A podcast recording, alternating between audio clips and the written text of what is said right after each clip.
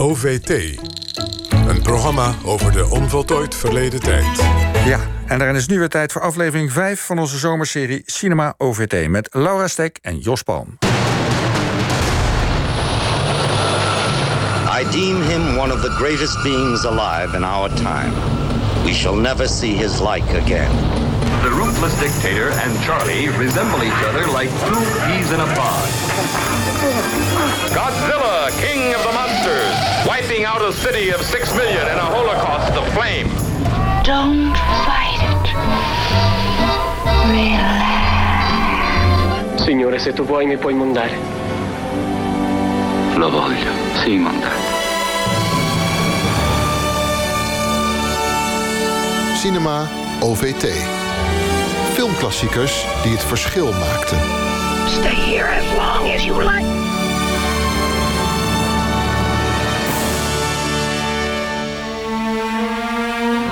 Dit keer een echte horrorklassieker uit het Japan van 1954. Over een dinosaurusachtig monster dat heel Japan in zijn greep houdt. Het karakter uit de film werd zo populair dat het veel navolging kreeg. Vanaf de jaren 50 tot nu. We hebben het over Godzilla van regisseur Ishiro Honda. Welke angst vertegenwoordigt dat monster en waarom is het beest nog steeds zo populair? Daarover gaan we praten met Japanoloog Tom Mes, monsterkundige en filmkenner Axel Fruman, eh, Nobuko Takahashi, die in Japan opgroeide met de film, en natuurlijk onze vaste gast, filmjournalist Floortje Smit. Ja, deze Godzilla-film is uit 1954. En ja, laten we maar gewoon gelijk de belangrijkste vraag stellen. Denkbaar, is hij nog steeds eng? Axel, ik kijk jou aan. Is hij nog steeds eng? Jeetje. Ehm, het is natuurlijk, uh, hij is meer in het eh, territorium van entertainment terechtgekomen. Maar ik denk als je die film, het origineel, nu zou kijken... dat het vooral verontrustend is uh, hoe, hoe serieus die toen werd genomen... met de metafoor over nucleaire wapens en, en Nagasaki, Hiroshima. Het, het, trauma dat dat beest daar laat zien, dat is best spannend, ja. Tom? Uh, het beest zelf, daar zijn we inmiddels zo bekend mee dat het niet meer griezelig wordt. Ik bedoel, we zijn worden niet meer bang van alien zelfs tegenwoordig. Dat kennen we veel te goed. Maar als je de film nu terugkijkt, dan zul je verbaasd zijn hoe, hoe inderdaad hoe serieus de sfeer is, hoe donker en hoe angstig. En een belangrijk, ik denk een belangrijk aspect is dat in de originele Godzilla, de Japanse versie, zie je de reacties en het effect op de bevolking. Wat je vaak niet in dat soort films ziet, zoals King Kong bijvoorbeeld. Floortje? Nou ja, nee, ik, ik moest af en toe gewoon wel lachen om de special effects van dat monster. Die zijn gewoon gedateerd. En het ziet er soms echt een beetje knullig uit. Alleen, uh, wat ze zeggen is inderdaad waar. Het is, het is veel grimmiger. Um, en inderdaad, de verwoesting voelt helemaal niet zo lekker in deze film. En Nobuko, je hebt deze film ook gezien toen je klein was. Vind, vind jij hem nu, als je hem nu terugkijkt, nog steeds griezelig of angstaanjagend? als Droef kijkt, ik vind hem eigenlijk wel best lief. Je vindt hem aandoenlijk een beetje, het Ja. monster. Ja. Ja. Dit is de trailer.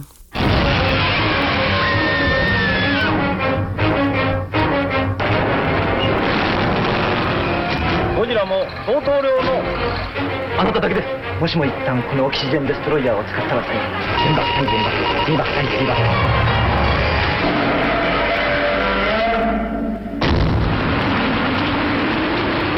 Ja, Floortje, we vragen je elke keer om even kort het verhaal samen te vatten. Wat horen we hier? Wat gebeurt er? Ik was aan het luisteren naar de trailer. Ik dacht, kunnen mensen hier een touw aan vastknopen? Mensen die geen Japans spreken. Het, het gaat over Japan in eh, 1954.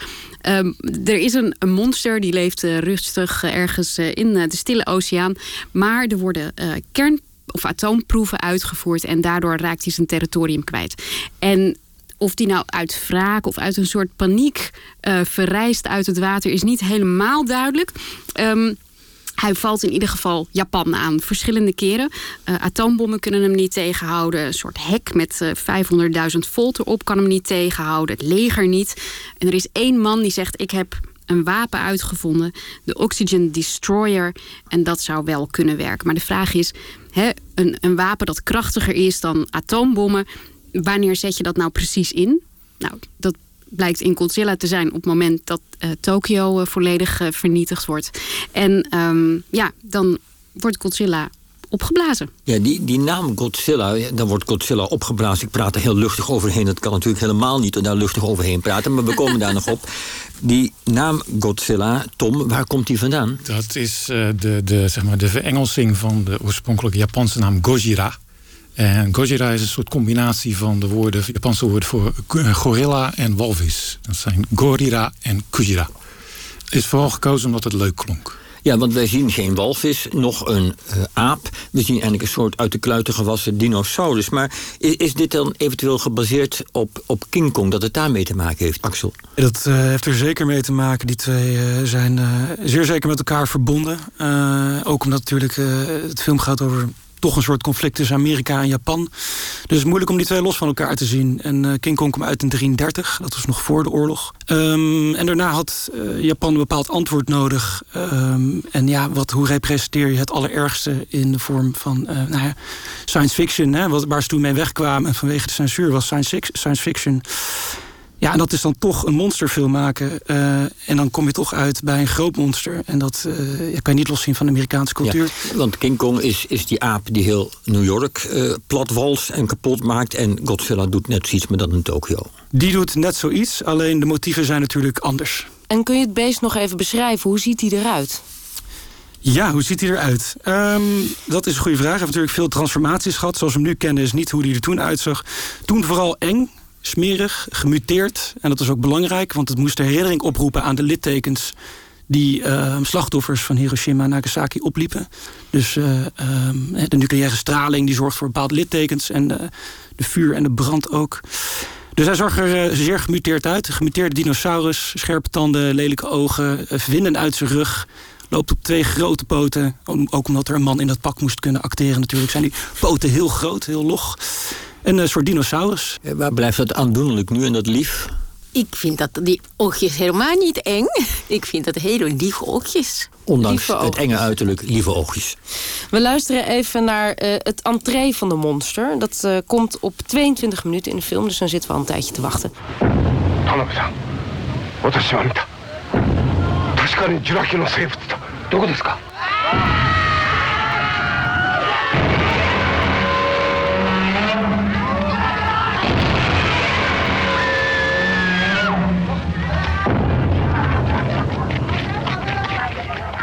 Ja, hier verschijnt hij van achter een berg. Hè, en dan zien we inderdaad de man in het pak. Want Floortje, er zit iemand onder. Ja, ja er zit een, een, een man in een pak. Het is, uh, het is Suitmation. Dat is uh, bedacht voor Godzilla.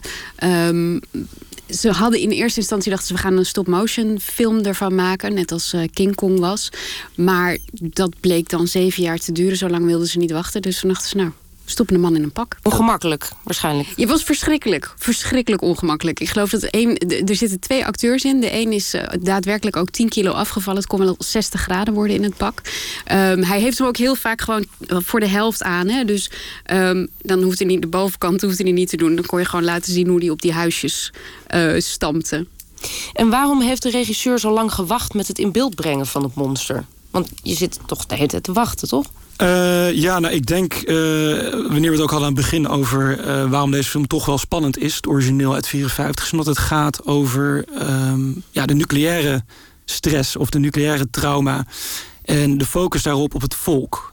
Um, niet zozeer op het monster. Dus het is eerst belangrijk om een goede setup te creëren, een goede establishment van waar de film over wil gaan. Nou, dat is toch echt het trauma van het Japanse volk.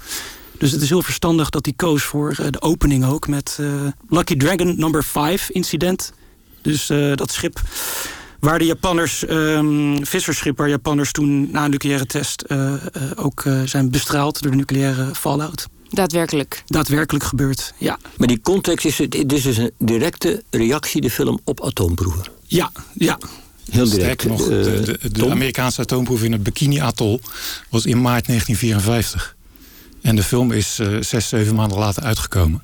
En de producent vloog uh, kort na uh, die atoomproeven terug vanuit Indonesië naar Japan. er was sprake van een Japans-Indonesische co-productie. Um, die ging niet door. En op de terugweg moest hij dus een nieuw, nieuw idee verzinnen om dat gat te vullen. Er zijn atoomproeven. Er is ooit een atoombom op Japan gegooid. Twee zelfs. Dan zou je zeggen, dan maak je geen film over een monster... maar dan maak je een documentaire of een verhaal over de atoombom of nucleaire gevaar. Waarom ga je dan een godsnaam Godzilla film maken? Wie kan mij dat uitleggen? Er was censuur in Japan. Die censuur die heeft in principe volgens mij tot 52 geduurd. Maar misschien dat Tom me daarover kan verbeteren. Um, 49 om precies te zijn. Toen was de censuur afgelopen. Nou, in ieder geval een paar jaar ervoor. Dus toen begon Japan langzaam op te krabbelen. Cultureel van hoe ze zich mochten uiten. En ze waren op zoek naar een goede uitingsvorm. Um, en deze leende zich er uitermate goed voor. Um, omdat het niet direct een aanval was op Amerika. Die natuurlijk ook enigszins wat goeds heeft teweeggebracht... als het gaat over democratisering, vrouwenrechten uh, en dat soort zaken. Maar voor veel Amerikanen was het duidelijk... dat dit enigszins een aanklacht was tegen uh, die twee grote bommen... die zijn gedropt destijds. En uh, de goede uitingsvorm was dus een monster. Nobuko, weet je nog dat je de film voor het eerst zag? En wanneer was dat? Ik denk dat ik uh, zat op uh, nog basisschool, groep 8, zoiets. Maar deze uh, film is regelmatig op televisie heel hard.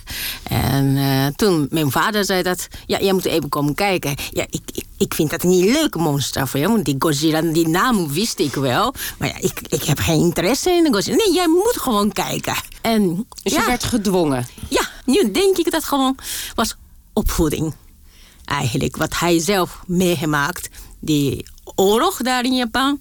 En dat had uh, gewoon andere gevoel voor die film. Want was hij ook geëmotioneerd door die film? Ja, had hij er iets mee? Hij had er zeker wel iets mee. Ik kon toen niet zien in hem. Maar nu begrijp ik toch absoluut. Dat had hij wel speciaal gevoel. Want Tom, kan je iets vertellen over de, de ontvangst van die film in Japan? Hoe, hoe werd die bekeken en ontvangen? Heel serieus. Een deel van het publiek is gewoon heel stilletjes en in tranen zelfs... Uh, heeft destijds het theater verlaten na het zien van de film. Dus dit, dit komt echt bekend voor. Men, was, men herkende gewoon het feit dat dit gaat over de oorlog... dit gaat over ons en het leed dat wij geleden hebben. En in 1954 was natuurlijk een hele generatie van mensen... die hadden dat allemaal aan de lijve meegemaakt. Dus als wij een beetje zitten te gniffelen... dan doet dat helemaal geen recht aan het effect dat het toen had in Japan. Ja, maar dat is natuurlijk ook de veranderende tijden. Zoals Floortje al zei, van er is heel veel aan de film dat is gedateerd. Maar ook heel veel aan de film dat niet gedateerd is. En we zien Godzilla mede door zeg maar, de, de, de, de films die erna zijn gemaakt... is een beetje een soort van uh, grap geworden. Um, maar als je dus teruggaat naar dat origineel uit 54, dan, word je echt, dan merk je ook echt wel van, nou, dat is echt wel serieus bedoeld. Je moet je ook voorstellen, het is, we hebben het over negen jaar nadat die uh, bommen zijn gevallen. Deze film refereert vrij letterlijk aan de brandbommen op Tokio. Je ziet beelden die daar echt mee overlappen. Het gaat over die atoombommen. Uh, de regisseur was ook uh, een ex-soldaat die het ook gezien heeft en die zijn ervaringen en een beetje dat apocalyptische beeld wat hij daar zag, um, wilde laten zien. Dus alles in deze film tapt precies alle, alle angst en, en al het verdriet binnen de Japanse samenleving. Daar, daar tapt dat eigenlijk uit. En dit was een van de eerste films die die thema's sowieso aansneed. En er waren Japanse critici die waren wat minder enthousiast. Die zeiden dat het exploitatie was van, van dat trauma. Maar de bevolking vond het prachtig. Als we nu de film even in, in, in wat, met wat andere ogen naar die film kijken. We hebben al de, naam Amerika, die uh, is al een paar keer gevallen. Was inderdaad Godzilla de verpersoonlijking van het kwaad van Amerika? Uh, indirect wel, omdat er ook in de film veel referenties zijn aan uh, de, de, de vernietiging van de Tweede Wereldoorlog. En dat dit zeg, daar een nieuwe versie van is. Plus het idee van, nou ja, het zijn niet de Japanners die atoombommen hebben uitgevonden of atoomproeven doen. Dus indirect, heel, heel begrijpelijk indirect, is het natuurlijk wel een soort van personificatie van Amerika. Maar Godzilla is op allerlei manieren geïnterpreteerd. Ook het, het, het, de, de revanche van de natuur bijvoorbeeld. Axel? Ja, nou ja, het is... Uh, ja, dat zou het kunnen zijn inderdaad. Maar uh, voor zover ik weet, ook van interviews... is het ook gewoon een soort waarschuwing, cautionary tale, zoals je dat noemt... Um, over de wetenschap in het algemeen en hoe die te gebruiken. Dus Amerika had toevallig in die tijd dan dus die uh, atoombom ontwikkeld... Um, maar het, wat je ook in de film zelf ziet, is dat een Japanner dus een nieuw wapen aan het ontwikkelen is, die uh, Oxygen Destroyer, om Godzilla te verslaan. Daar wordt ook een waarschuwing over gegeven. Dus het gaat ook een beetje over de ethiek van uh, de, de, wetenschap en hoe die toe te passen. Ja, maar waar ik ook benieuwd naar ben, is, want als ik die film zie, denk ik, ja, maar hier is ook nog iets meer aan de hand. Uh, Japan, ooit een machtig land, in die hele Tweede Wereldoorlog, iedereen met angst en beven voor de supermacht Japan. En nu is het ineens slachtoffer. Zit, zit er ook een soort traumaverwerking in die zin in die film? Zeker. Zeker. Het is een hele bewuste keuze om Japan en de Japanners, vooral de Japanse bevolking, neer te zetten in de slachtofferrol. Als een manier om inderdaad al die ervaringen en dat, die trauma's te verwerken. Ja, maar ze worden bovendien zijn niet alleen slachtoffers, ze, ze kunnen het monster ook niet aan. Ze kunnen een keer niet winnen. Uh, dat klopt. Uh, niet op de conventionele manieren zoals het, het, nieuwe leger dat dus na de oorlog is ingezet en hij alleen maar voor de zelfverdediging dient, officieel. Maar dan inderdaad, een, een Japanner komt dus met een nog beter wapen. Dat die uiteindelijk beslist hij van. We gebruiken het voor deze uh, situatie, alleen voor deze situatie. Dus het is een vreedzame oplossing en daarna zijn we er vanaf. Je kunt, je kunt trouwens een monster of Godzilla zelf ook zien als de personificatie van Japan. Hè? Het is um, een monster, het um, richt afschuwelijke dingen aan, maar wordt vervolgens um, ook een slachtoffer door een wapen wat dusdanig groots is. Dat mensen er eigenlijk um, er geen controle over zouden moeten hebben. Dus je kan inderdaad Godzilla zien als Amerika. Je kan het ook zien als Japan. De componist, om even te ja. sorry. Die zei dus destijds dat hij Godzilla zag als de personificatie van de zielen van alle slachtoffers van Japan tijdens de Tweede Wereldoorlog. Al die, die dode, al die dode soldaten die terugkwamen in de vorm van Godzilla. We hebben een fragment met een prachtig lied ook erin. Uh, waaronder we beelden zien van gewonde kinderen, ouderen en burgers na de aanval van Godzilla op Tokio. Laten we daar even naar luisteren.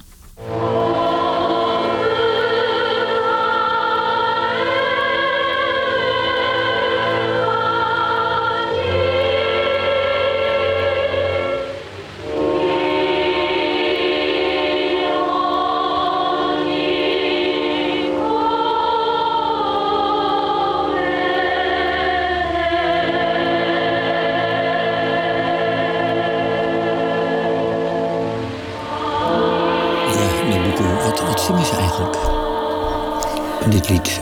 Het gaat over de vrede. Oh, vrede. Oh, licht. Kom snel naar ons terug. Die lied is niet een oorspronkelijk of een bekend Japans lied. Gewoon gemaakt voor de film. Voor dezelfde componist. Voor de themasong. Uh, ja, ik vind het jammer dat uh, de tekst is heel moeilijk om te verstaan. Dus ik moest er wel even googlen wat staat erop. Ook voor, ook voor jou moeilijk? Ja. ja.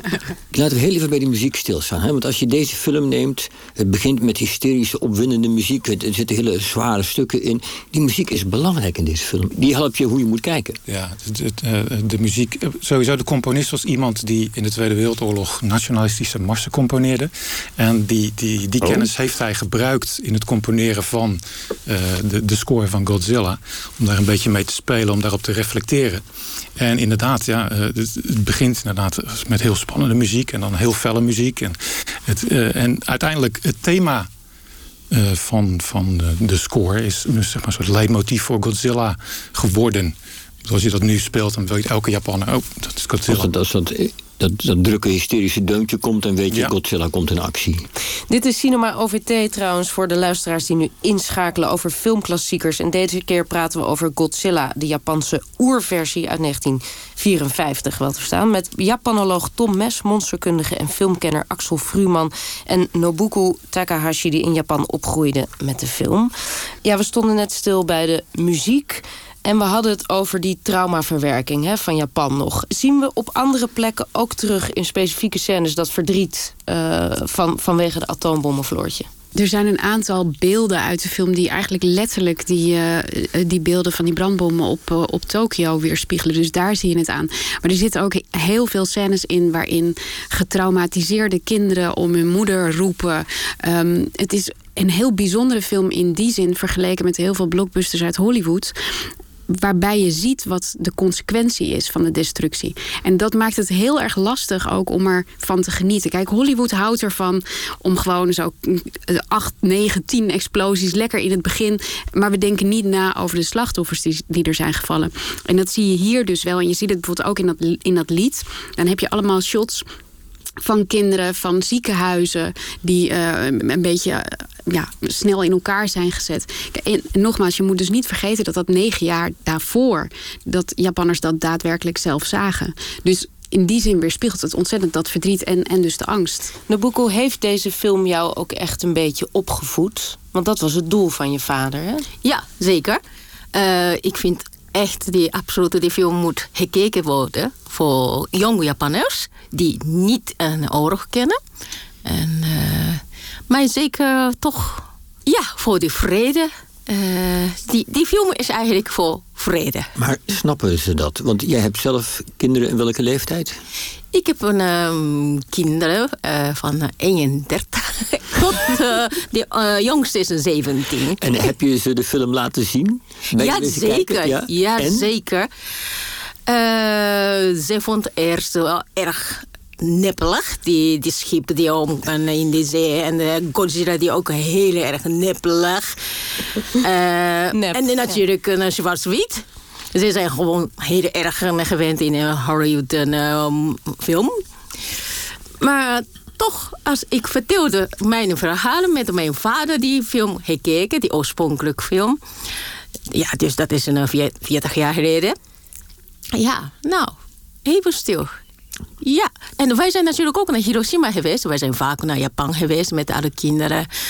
En toen naar Hiroshima geweest was toch even helemaal stil.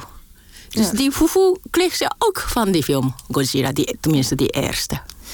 Floortje, werd die film ook direct buiten Japan uh, vertoond na 54? Nee, eigenlijk niet. Hij is een paar keer binnen Japanse gemeenschappen in Amerika wel vertoond.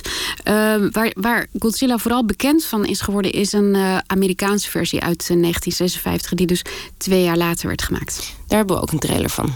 Godzilla, king of the monsters, alive, surging up from the depths of the sea on a tidal wave of terror to wreak vengeance on mankind. Godzilla, king of the monsters, it's alive. A gigantic beast, stalking the earth, crushing all before it. In a cyclonic cavalcade of electrifying horror.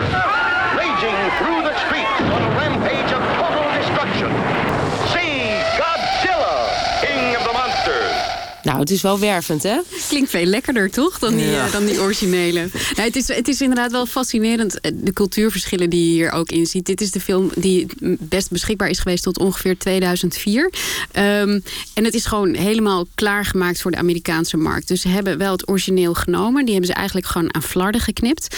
Vervolgens hebben ze het gedubt. Dus ze hebben er Engelse stemmen onder gezet. Ze hebben een heel nieuw personage. Um, hebben ze speciale scènes mee opgenomen. Een Amerikaanse journalist die de boel wel even gaat uitzoeken daar. Um, en eigenlijk bijna alle referenties naar uh, Hiroshima Nagasaki hebben ze eruit geknipt. Dus het werd veel meer. Kijk, in Amerika werd in die tijd natuurlijk heel anders aangekeken tegen atoomproeven en, uh, en nou ja, het is niet zo heel fraai als je inderdaad geconfronteerd wordt met een, een Japans trauma, omdat je er zelf twee bommen op hebt gegooid. Dus um, ja, de, de toon is heel anders, waar de Japanse versie veel pessimistischer is. Het sluit eigenlijk af met de conclusie hè, van, nou ja, we kunnen dit niet controleren, die wetenschap. Is de Amerikaanse versie veel optimistischer, waarbij de mensheid eigenlijk uiteindelijk altijd zal overwinnen. Ik meen te weten, Tom, dat jij hebt uitgezocht hoe die film ontvangen is in Nederland, die uit 56 de Amerikaanse. Ja, dus de Amerikaanse versie die kort daarna in 56, september 56 in Nederland uh, is, uh, is uitgebracht. Uh, in, in het Luxor Theater in Amsterdam, aan de Nieuwe Dijk. Ik ben even Delft erin gedoken om te zien wat toen de recensies waren. En in het Parool bijvoorbeeld, we zien, dat eindigt met... Ik waarschuw u maar vast dat Godzilla, het zeemonster van Odo... dat was de Nederlandse release-titel... gewoon een hele slechte film is. um, de waarheid, destijds het communistisch dagblad, was, die had meer oog voor de metafoor over de atoomwapens. En die noemden het een opmerkelijke Japanse film met sensationele inhoud, doch met afschuw tegen de atoombom als achtergrond. Dus die zagen het imperialistische uh, uh, verhaal erachter wel, het verhaal van Amerika. Ja, de waarheid. Op, ja, op hun manier. Ja. Uh, uh, Axel, zijn er ook andere voorbeelden van monsterfilms die te maken hebben met verwerking van de, de oorlog en rampen, Tweede Wereldoorlog en zo meer? Nou, niet zo direct als uh, Godzilla zelf. Uh, je hebt natuurlijk uh, de representatie van een monster. Ja, dat, dat gaat zover terug als mythologie. Dus dat, dat, hè, dat zegt altijd iets over de dingen die we niet kunnen verklaren. Een beetje het goddelijke zit er altijd in sinds de Griekse mythologie al. je hebt de angsten. Angsten voor modernisme, angsten voor seksuele overdrachten, syphilis. Wat bijvoorbeeld in de vorm van vampiers werd gegoten. Angst voor modernisme, Frankenstein, dat soort monsters. Hè, die allemaal een beetje in de jaren 10, 20 allemaal opkwamen ten tijde van de Eerste Wereldoorlog ook. Uh, maar we hebben niet echt een Eerste Wereldoorlog monster gehad. Ehm, daarna had je natuurlijk de Atomic Scare en de Red Scare uh, in de jaren 50, 60. Misschien zelfs nog 70 uh, in Amerika. waar marsmannetjes de aarde komen bezoeken op een gewelddadige manier. mieren, gemuteerde mieren, die het communisme moeten representeren in een film als Wem. Um, dat soort monsters zijn er heel veel. Mieren die het communisme representeren? Omdat ze identiteitsloos zijn. Juist. Zouden ze, hè, ze, ze, volgen, ze volgen een ideologie, nou, een, een koningin uh, of iets dergelijks. Ik weet niet precies meer wat het in die film is wat ze volgen. Maar een, een soort ubermier, om maar even zo te noemen. Nou, dat soort films, uh, daar hebben we genoeg van. Uh, en daarna had je body horror. Dus het ging over ook uh, de seksuele daad of de repressie van Amerikaans conservatief film maken. In uh, David Cronenberg films die, uh, die, daar echt over gingen. Ja. En als we dan teruggaan weer naar Godzilla. We hoorden dus net de Amerikaanse versie eigenlijk van die eerste oer-Japanse versie. Um, daarna gaat het heel hard met Godzilla eigenlijk. Kun je in vogelvlucht even doornemen hoeveel Godzilla's er zijn gemaakt? Volgens mij iets van 33 Godzilla films zijn er gemaakt. Waarvan er... Um, even kijken, drie Amerikaans zijn. Um, en de rest dus allemaal uit uh, Japan komen. Ja, die zijn best wel snel gekomen na die uit 54. Snel daarna kwam al Rodan, die grote vogel. Uh, Pterodactylus, die uh, heel snel dus... En het heeft iets met straaljagers te maken. Dus weer een nieuw soort wapen wat moet representeren. Maar ontzettend veel. Het werd steeds belachelijker. En er zijn iets van vier generaties aan Godzilla-films gekomen. We luisteren even naar een korte Godzilla-compilatie. 君には決して撃てない 私は We awakened something. There's nuclear tests in the Pacific. あなたの考えているような人間じゃない So you'd want to make Godzilla our pet? You have no idea what's coming.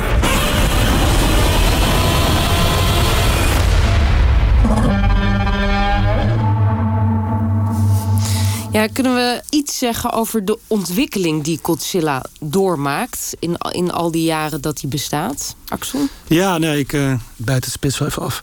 Um, ja, die ontwikkeling gaat inderdaad van uh, naar toch wel bedoeld naar monster naar uh, schattig. Of aandoenlijk, zoals we je al eerder genoemd hebben. Ja, op een gegeven moment wordt hij een soort ruimtemonster wat ook trucjes kan doen op een planeet. Dan maakt hij allemaal salto's en zo, Godzilla in dat pak.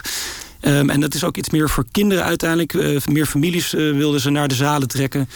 Uh, en ook meisjes. Je had ook een heel lief monster, Mothra. Dat was een mot. Een grote mot. En die representeert een beetje moedernatuur. En waren ook de hele schattige tweelingmeisjes... die een liedje zongen over Mothra. Um, dus dat is een transformatie die heeft meegemaakt. En uh, ja, dus uh, vier verschillende generaties. Dus iets van vier verschillende uiterlijkheden. Maar ik ben even naar Nobuko. Want we horen net van een, van een echt monster naar een schattig beestje. Is, is dat ook jouw ervaring? Werd hij steeds liever, Godzilla, in, in de Japanse versie? Heb jij liever Godzilla's in de bioscoop gezien? Uh, ik heb zelf niet die tijd meegemaakt dat een echte lief in die zin, maar gewoon die. Uh, hij is gewoon goeie, goeierd, hè? Hij, hij, had altijd de slechte uh, monsters gaan doodmaken. Dus hij, hij, was altijd goed. En hij, hij, was, hij, hij was gewoon een symbool van macht. Gekke is natuurlijk, als we naar deze Godzilla uit 1954 kijken... het is wel, zo wordt hij ervaren als de verpersoonlijking van het kwaad. Maar tegelijkertijd, als je met iets andere ogen kijkt... is het gewoon een lomp beest in paniek... wat per ongeluk het kwaad vertegenwoordigt. Um, als we de Godzilla-ontwikkeling nog een keer eventjes bij de hand pakken... Tom, als Japanoloog ben ik ook benieuwd naar hoe jij daar naar kijkt. Zit er een, een, een, een, een, ook een intellectuele ontwikkeling in Godzilla? In die zin dat hij anders gaat denken en dingen doen? Uh, ja, meer dat, dat hij steeds minder intellectueel wordt bijna. ik bedoel, uh, voor, het, voor het publiek wordt hij natuurlijk steeds meer inderdaad van ja, een soort van schattig monster dat de, als taak heeft de aarde te beschermen tegen buitenlandse invasies. Of buitenaardse invasies. Dat was wel een, een de tekenende slip of de tang trouwens. Um, maar je ziet dan in de jaren negentig dat ze af en toe weer proberen om hem weer serieus te maken. Wat niet altijd lukt. Uh, tot aan tot nu toe de meest recente Japanse ja. Godzilla. Mm -hmm. Die ook buiten Japan is uitgebracht als Shin Godzilla. Ja. Uh, de nieuwe Godzilla. Ja, en wat is de bijzondere En daarin hebben ze dus hebben ze teruggegrepen op die, die symbolische uh, waarde van de originele Godzilla uit 54. En hebben ze dus geüpdate naar het na post-Fukushima Japan. Dus het is opnieuw radioactieve straling. Maar die komt nu dus van uh, een, een, kern, een kernongeluk. Dit is een reactie op die kernreactorongelukken ja. van een tijd geleden. Ja. Nabucco, heb je deze ook gezien? Jazeker. Ik vond het heel erg leuk dat die lijntje trekt van een 54, die Shin Godzilla. Maar hier staat gewoon een verhaal en een boodschap erachter. Hoe werd Godzilla destijds gecreëerd? Ik bedoel, wat was er zo'n technisch foefje? We hebben het er al een beetje over gehad, maar kunnen we daar nog even wat meer over zeggen? Er werd gespeeld door mannen in pakken. Uh, en hoe ging dat dan later met Godzilla? Dat wat heeft hij voor technische ontwikkeling doorgemaakt? Dat is altijd zo gebleven. Tot op de meest recente uh, Godzilla-film in Japan is hij altijd gespeeld door een man in een pak. En het ontwerp van het pak veranderde. En het is natuurlijk zeker vanaf de jaren negentig en zo steeds meer zeg maar, overtuigender geworden. Um, er wordt ook steeds meer computer graphics gebruikt. En dat gecombineerd met de daadwerkelijke opname. Dus het effect wordt wel meer steeds overtuigender. Maar het is altijd een man in een pak gebleven. En vergis je niet, ik denk dat dat dus de reden is dat hij ook iets schattigs heeft. Om de simpele reden dat um, het, het is dan wel een soort dinosaurus, maar in zijn bewegingen houdt hij iets menselijks. En die acteur heeft heel goed gekeken naar gorilla's in, uh, in de uh, dierentuin en naar olifanten en hoe die dan lopen. Maar zo'n vertraagde menselijke beweging zorgt er toch voor ook dat hij, dat hij iets toch iets aandoenlijks heeft. Ja, ik, ja, Ik, denk, ik denk ook dat dat een reden is, um, of een voorname reden... waarom die film uit 98 van Roland Emmerich, Godzilla... die je misschien ook nog wel kennen, Amerikaanse versie... Uh, niet goed werd ontvangen door de echte Jap uh, Japanse... en ook gewoon de echte Godzilla-fans omdat hij daar een reptiel is. Die uh, snel is, uh, uh, op, op twee, twee poten heel hard kan, twee dunne poten, heel hard kan rennen omdat een beetje dat gevoel van de, hè, dat humaniseren van het monster werd daarmee een beetje weggehaald. En uh, Godzilla moet iets humaniserends hebben. Zoals Floortje ook net zei, wat heel belangrijk is bij dit monster, is dat hij met ons is. En niet zozeer tegen ons of uh, voor ons, maar in ieder geval met ons. Het monster is deel van ons. En dat, ik denk dat de man in dat pak dat heel mooi representeert. En als Godzilla met ons is, is Godzilla dan ook vooral met Japan? Is, is Godzilla een, laten we zeggen, een, een, een, een product, een, een materieel, een erfgoed, een, een ding geworden in Japan? Dat vraag ik aan een boekoe natuurlijk. Ja, daar is natuurlijk kopjes gemaakt en t-shirts gemaakt en een knuffelbeest is daar. En uh, wij, wij zijn trots op Godzilla. Ja, want even voor de duidelijkheid, uh, dat kunnen de luisteraars niet zien... maar we moeten toch even vermelden... Axel zit hier al een half uur te praten met een blouse aan... maar daaronder een t-shirt met welke Godzilla eigenlijk? Uh, de originele. Godzilla uit 54. het ziet er schattig, natuurlijk, natuurlijk. schattig ziet het eruit. Ja. maar Tom, wordt het inderdaad echt ingezet als exportproduct in Japan? Absoluut. Absoluut. Um, er is uh, een aantal jaar geleden in uh, Tokio, in Shinjuku, nog een, nieuw hotel geopend.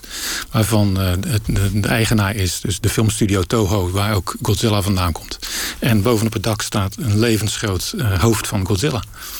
Uh, dus men gebruikt dat nog heel erg van, nou ja, dit is een van onze bestsellers, elk jaar weer. En dat trekt toeristen. Ja, het mooie aan Godzilla is natuurlijk dat uh, die, die, verwelkomt al die interpretaties en al die gevoelens. Je kunt alles erop projecteren. Godzilla praat natuurlijk niet. Ja, Godzilla die, die, die, die, die stamelt een beetje rond eigenlijk. En heeft in die zin geen eigen persoonlijkheid... Eh, buiten de persoonlijkheid die iedereen erop projecteert. De persoon in de film die uiteindelijk ook de slotzin uitspreekt... waar we straks naar gaan luisteren... die is ook heel erg bedroefd eigenlijk dat Godzilla dood is. Waarom is dat dan, Axel? Een beetje het trauma van het Japanse volk zit in dat, in dat, in dat beest, dat wezen. Dus het wezen zou je dus ook meteen letterlijk kunnen zeggen... zit in dat beest. Um, en het tragische is, is dat ze er dus blijkbaar niet mee om kunnen gaan. Zo, zo, zo snel als ze weten. Omdat het trauma is te groot om te verwerken. Dus Godzilla, dus een monster dat ruig rondloopt. Dus moeten ze het vernietigen. En dat dat weer de oplossing is. Dat heeft uh, het hoofdpers een van de hoofdpersonages uit de film, die Serizawa, uh, professor die dat, die Oxygen Destroyer maakt om Godzilla te vernietigen. Die offert ook, uh, ja, mag ik dat zeggen? Ik weet niet, misschien zijn dat spoilers. Maar goed, hij is heel bedroefd over het wapen dat hij heeft gecreëerd... om Godzilla te vernietigen om die reden. Omdat hij zo wel weet dat wapen wat hij heeft gemaakt... is niet de juiste oplossing. Plus, zo met een trauma om te gaan... is misschien ook niet de juiste oplossing. En dan die professor aan het eind... die bevestigde dat even met zijn uh, toch wel direct te worden. Want, want de maker vernietigt ook zichzelf. De maker van het, van het, het, het, het vernietigingswapen voor Godzilla gaat mee ten onder... omdat hij bang is als hij zelf niet zichzelf ook ombrengt... dat dan zijn kennis toch nog kwaad zal doen. Ja, ja, dat, ja daar, daar hebben we mee dus gezegd wel. Inderdaad, hij offert zichzelf op. Uh, misschien heel erg Japans. Uh, maar het is heel mooi. Uh, en dat is ook een spirituele laag die die Godzilla-film dus heeft. Um, er zit een gewetenskwestie in die film al vanaf het begin. Als je die Serizawa ziet spreken over zijn creaties. Um, uh, en wie hij is, wat voor een persoon hij is in de wereld. Um, iemand met kennis die wapens kan creëren. En hij heeft een gewetenskwestie uh, over zichzelf. Ja, die Sherizada is dus die, die, die, die slimme man die de vernietiger ontwikkelt. Hè, om die de Oxygen Destroyer vernietigt. En dus samen met zijn wapen ten onder wil gaan. Ja, ja. Laten we luisteren naar de eindzin die iemand straks even moet vertalen. し水爆実験が続けて行われるとしたらあのゴジラの盗塁がまた世界のどこかへ現れてくるかもしれない。Tom, jij knikt. Ja, nou, hij zegt feitelijk van... ja, als we niet beter met onze, onze wetenschap en onze kerntechnologie omgaan... dan komt er ergens ter wereld weer een nieuwe Godzilla... vroeger of later naar boven. Wat ook zo mooi is, als je dit hoort... hoor je eigenlijk requiem-muziek. Het is ook heel treurig allemaal. Ja, dat is, als ik me niet vergis, diezelfde requiem... die uh, over de vernietigde beelden en dat meisjeskoor... Uh, uh, waar we het eerder over hadden... Uh, prachtige muziek. En dat is denk ik ook de film, uh, of de muziek, of de momenten in de film die mij voor het eerst deden realiseren toen ik hem, wat is een jaartje of acht geleden voor het eerst zag, deze film. Van oh, deze film maakt een indruk. maar een echte indruk. Maar het is dus enerzijds een waarschuwing en aan de andere kant ook een soort begrafenisceremonie. Ja, tot groot contrast met de Amerikaanse versie... waarin dus de, de Amerikaanse gastacteur nog even optreedt en zegt van... Uh, het monster is dood en nu kan de hele wereld weer vrolijk verder leven. Punt. Oh ja. ja. Mooi verschil, ja. ja. Um, tot slot, als de luisteraar nu zin heeft om weer te gaan kijken... Hè, uh, hebben jullie dan nog een kijktip van let hierop... want dan wordt de film interessanter, mooier, beter? Nou, het, het, is vooral de eindscène. Daarin zie je de manier. Het gaat mij om de manier waarop het monster uiteindelijk vernietigd wordt. Um, je ziet het monster eigenlijk op de rug. Hij zit onder water. Hij doet helemaal niets. Hij is eigenlijk volstrekt onschuldig. De muziek is ingetogen. Het is een vrij stille scène. Um, het monster lijdt ook daadwerkelijk als ze hem doden. En um, op die manier zou je, je zou eens moeten analyseren hoe de filmmaker dat doet. En dat vergelijken met een Amerikaanse monsterfilm. Axel? Ja, daar sluit ik me volledig uh, bij aan. Het is, die, die beelden ook een hele etherische kwaliteit. Etherisch is zo'n mooi woord om een beetje te omschrijven wat spiritueel aanvoelt. En ik denk dat je het in eerste instantie niet hoeft te analyseren. Gewoon over je heen laten komen. En het zijn echt extreem mooie beelden eigenlijk onder water. En hoe hij ligt er ook gewoon heel aandoenlijk bij. Met zijn ruggetje naar ons toe. En ik kijk een zo, als bij een hondje, kijkt ze om van... hé, hey, wie zit er achter mij? Uh, maar verder wil ik dat niet voor jullie interpreteren. je moet het zelf kijken. En er zitten gewoon hele mooie etherische kwaliteiten aan deze film. Heel, heel rustig verteld. Met heel veel integriteit en uh, conflicten. Uh, Tom? Uh, ik ga voor een klein detail. Als Godzilla inmiddels in Tokio is aangeland en uh, bezig is met zijn vernietiging, zie je een shot van een moeder waarvan het huis om, op punt staat om te vallen. En ze zegt tegen haar dochtertje: Kom lieverd, we gaan onze vader nu zien binnenkort. Met de, de, zeg maar de, de, de, verwijzing naar de, de dood in de Tweede Wereldoorlog. De vader die als soldaat is omgekomen. Mm. Nou, Boeko, jij mag als laatste het slotwoord. Het slotwoord. Ja, slotwoord. Ja, elke minuut is gewoon interessant. Ik kan niet zeggen dat naar die moet je kijken. Want die, nogmaals, ik vind het begin heel erg mooi. Opgenomen in uh, meer echt een uh, buiten. En uh, komt een uh, vissersboot en de opa vertelt. En dat is eigenlijk wat nu niet meer te zien in Japan. Uh, nu als je naar Tokio gaat of naar, Okinawa gaat, alles is uh, hoogtolen en niet meer zo'n mooi vissersdorp bestaat niet. Dus ik kijk met heel grote plezier hoe was dat vroeger. Dus het is ook een, een Japan wat verdwenen is eigenlijk. Daarvoor moet je Ja. hem ook kijken.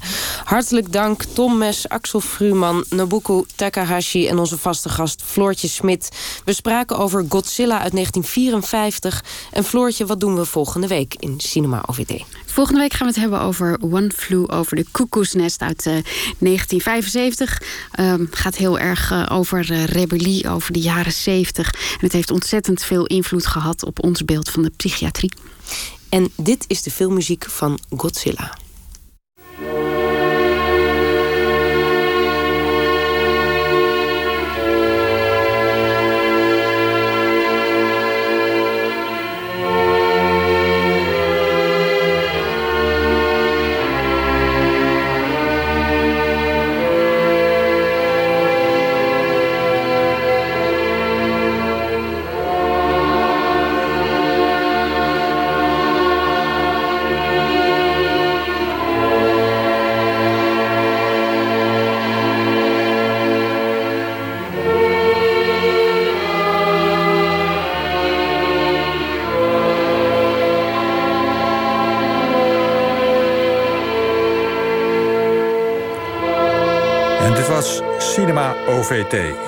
Voor meer film, de podcast Radio Cinema van Nooit meer slapen komt deze zomer met drie afleveringen filmklassiekers met zonnige thema's. Waterpret over hallucinerende en de onge... Wacht even. Waterpret over hallucinerende werking van zwembaden, Italiaanse nachten over verveling en romantiek en de ongemakken van het kamperen.